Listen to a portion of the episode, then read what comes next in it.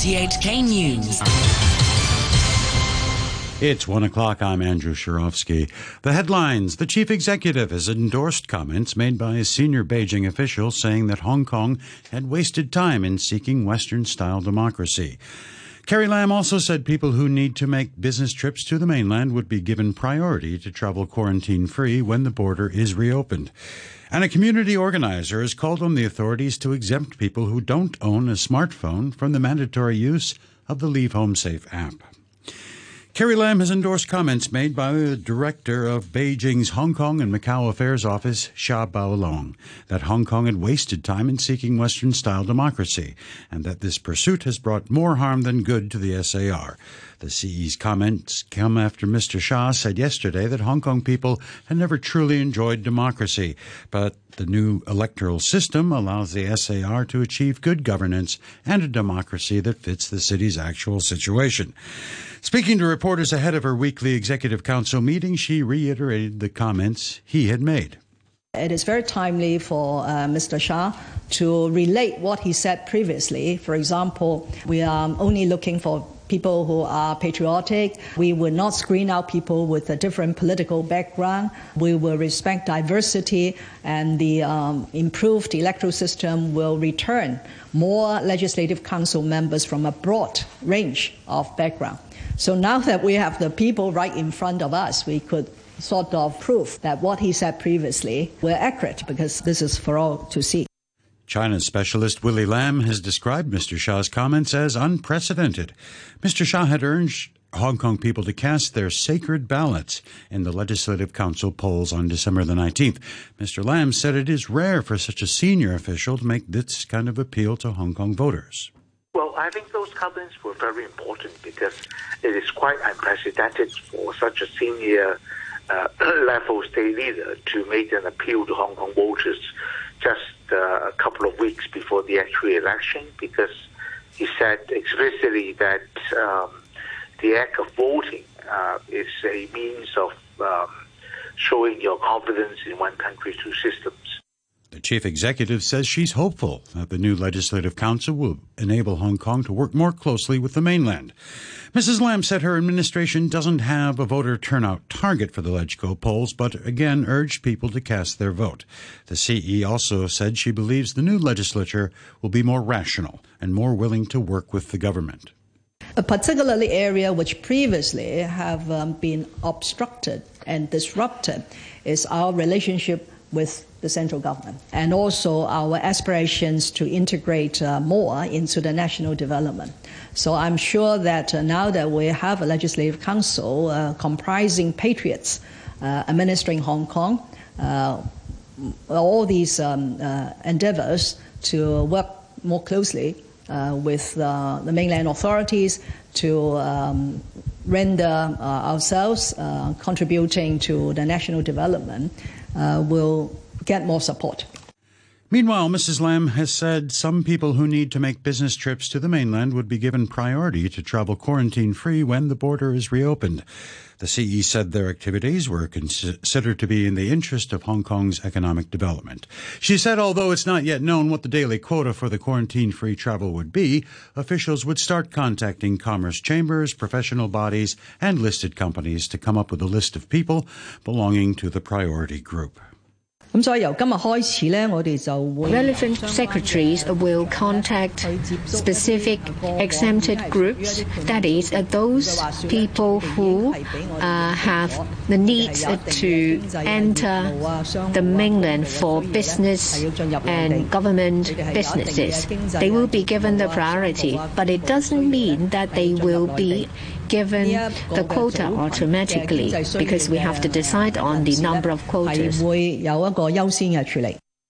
The Society for Community Organization has called on the government to exempt people who don't have smartphones from the requirement to use the Leave Home Safe app. Community organizer Sze Lai Shan was speaking after the administration announced that people under 16 will be exempt from using the mobile app when its mandatory use will be expanded from Thursday to include more premises, including all restaurants. Ms. Sze pointed out that over 500,000 people do not have smartphones. The government has survey on uh, how many people in Hong Kong they have the smartphone. And actually, they found that there is uh, around uh, 500, uh, near, uh, it's nearly to 520,000 people, they don't have smartphone. And of course, there's around 400,000 of them, they are over 65, they don't have a smartphone or don't have any phone. So I think the government, they should have the scheme to provide the, the, the smartphone or they, uh, when they don't have the smartphone and they should exempt them. The government says homeless people who don't have a smartphone will be exempted from using the Leave Home Safe app if they have a certificate issued by some NGOs. Beijing has criticized the announcement by the United States that it will not send diplomatic or official representation to the Winter Olympics. The Chinese embassy in Washington called the boycott a pretentious act and political manipulation that would have no impact on the success of the Games. Jen Psaki, the White House spokeswoman, announced the decision earlier. This is just an indication that it cannot be business as usual, that not sending a diplomatic delegation sends that message. That does not mean that is the end of the concerns we will raise about human rights abuses in Xinjiang. We've already taken a number of steps. We've been a leader in the world in leading actions through the G7, uh, but this is just sending a message that given these human rights abuses, we cannot proceed with business as usual. Ahead of a scheduled video call between the Russian and American presidents, a senior U.S. official has said Joe Biden will warn Vladimir Putin of severe economic consequences if he decides to invade Ukraine.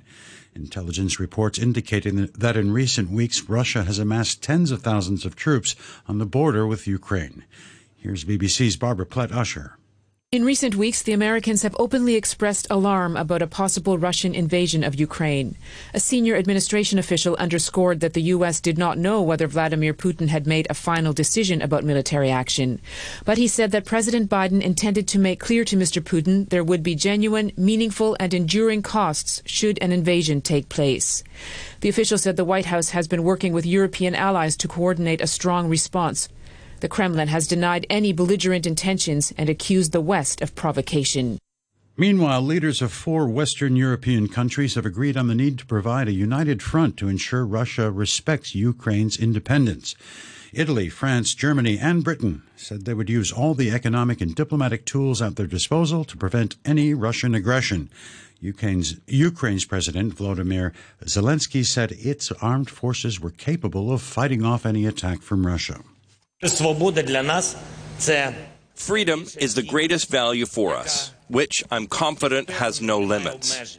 It is a symbol of our country, all of Ukraine, servicemen of the armed forces of Ukraine, who continue to fulfill their most important mission to defend the freedom and sovereignty of the state from the Russian aggressor. Three 2021 Nobel Prize laureates have said that climate change was the biggest threat facing the world. Attending a joint virtual news conference, chemistry laureate David W.C. MacMillan, physics prize winner Klaus Hasselmann, and economics prize winner Guido Imbens were asked what they considered the biggest problem facing humanity and what they worried about most. All three answered climate change, with Mr. Imbens calling it the world's overarching problem. When I talk to my children, they see climate change as the, the biggest problem facing us. And of course, there's a lot of things that come with it. All the disinformation makes it so much harder to address these uh, these issues, and it's clearly a very interdisciplinary thing where all the sciences have to come together to figure out what is going to be a way of moving society in the in the right direction. But I, I do agree that this is kind of the overarching problem.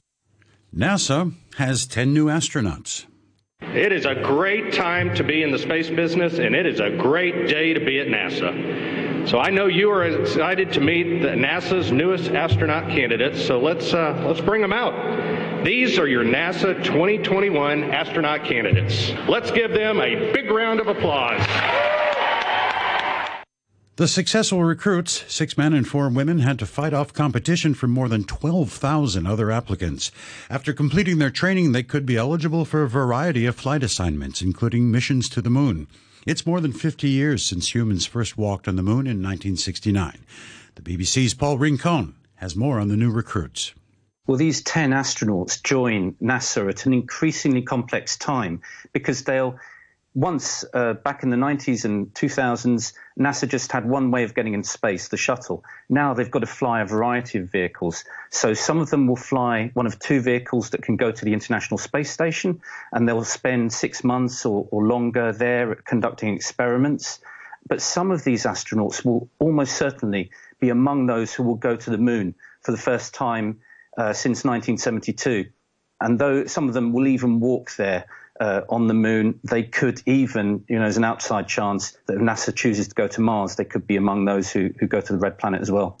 In currencies, the US dollar is trading at 113.59 to the yen. The euro is standing at 1 US dollar and 12 cents, and the pound is worth 10 Hong Kong dollars and 35 cents. In stocks, Hong Kong shares have tracked a rally on Wall Street overnight as fears over the Omicron variant eased. The Hang Seng Index opened 355 points higher. Major tech shares rebounded to lead gains, with Alibaba surging 10% at one stage. But Xiaomi bucked the trend and went south. A short time ago, the Hang Seng Index was at 23,717. That's 359 points up on the previous close. Turnover stands at $79 billion. In sport, a spectacular stoppage time goal has given Everton victory over Arsenal in the English Premier League. Demarai Gray will now bear down on the Arsenal penalty area. Hit the crossbar from here a while ago. Hits the back of the net here. It's a match winning goal for Demarai Gray. Kick that one out. Brilliant from Everton. Came from behind to beat Arsenal 2 1 at Goodison Park to record their first win in 10 Premier League matches.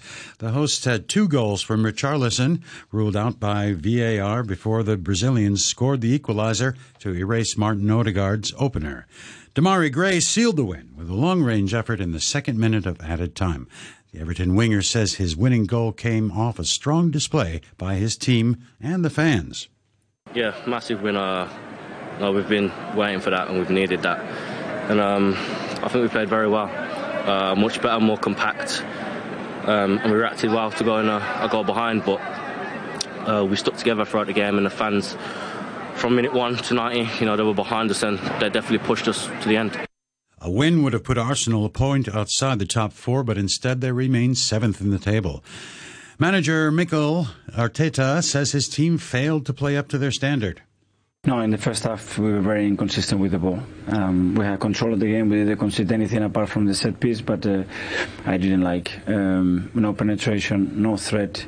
Um, totally the contrary we tried to do. And uh, one of the few times that we've done it, uh, we scored a goal from Martin, and we were one 0 up. Second half, um, we tried to do more of the things again, being very inconsistent in that aspect but we consider very sloppy goal, the first one, when you have to manage the game, and um, it's not enough to win a game. The final round of group games in the European Champions League takes place this week with last season's finalist Manchester City traveling to RB Leipzig. City have already qualified as Group A winners with PSG as runners up. Leipzig can still play for a place in the Europa League. Liverpool enter their final Group B match with a perfect record, but the second qualifying spot is still open with AC Milan, Atletico Madrid, and Porto all in contention. A win for Milan against Liverpool would put them through if Porto dropped points at home to Atletico. Here's the Milan defender, Fikayo Tomori. Yeah, we know that they're they're a good team, but we also know that we're a good team. And when we played at Anfield, we managed to cause them cause them some problems. So I'm sure that in the San Siro, with um with a game as important as this, um you know I'm sure we can cause them as many problems, if not more problems. And yeah, we know that the English game they're very intense, and Liverpool are very good at what they do. But um again, as I said, you know we're very good at what we do. So um I'm sure it'll be a good game. To the weather forecast, it will be mainly fine and dry during the day with moderate northerly winds, which will become fresh easterlies later, occasionally strong offshore. The outlook this week it'll be continue it'll continue to be fine and dry. The temperature is right now 22 degrees Celsius with the relative humidity standing at 58%. And to finish off the news, the top stories once again, the chief executive has endorsed comments made by a senior Beijing official saying that Hong Kong had wasted time in seeking western style democracy. Carrie Lam also said people who need to make business trips to the mainland would be given priority to travel quarantine free when the border is reopened. And a community organizer has called on authorities to exempt people who don't own a smartphone from the mandatory use of the Leave Home Safe app. And that's the news from RTHK. RTHK. HK Radio 3. Bring your original Hong Kong ID card to cast your vote at the Legislative Council general election on December 19th. Electors have the right to keep their votes secret. Any person who uses an electronic communication device inside a polling station or disturbs other electors commits an offense. Electors must mark their ballot papers by themselves inside a voting compartment. If necessary, electors may seek help from the presiding officer to mark the ballot papers on their behalf, with a polling officer serving as a witness. For inquiries, please call 2891 1001. Every vote carries a wish for our city and our vision for our life. Over the years, a clean election culture has been our common belief. Going forward together, we will continue in our faith to build a brighter future. Abide by the rules. Support clean elections. Report corruption hotline 25 266 366. Hong Kong. Our advantage is you and the ICAC.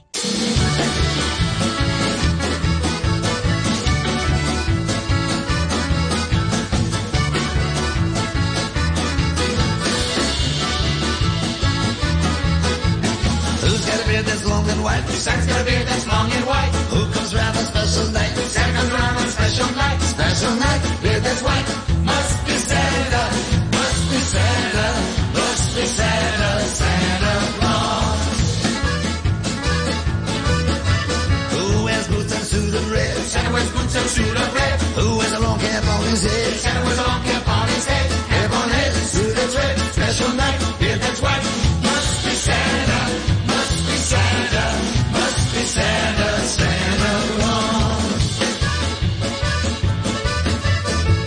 a big red cherry nose? Santa's got a big red cherry nose. Who laughs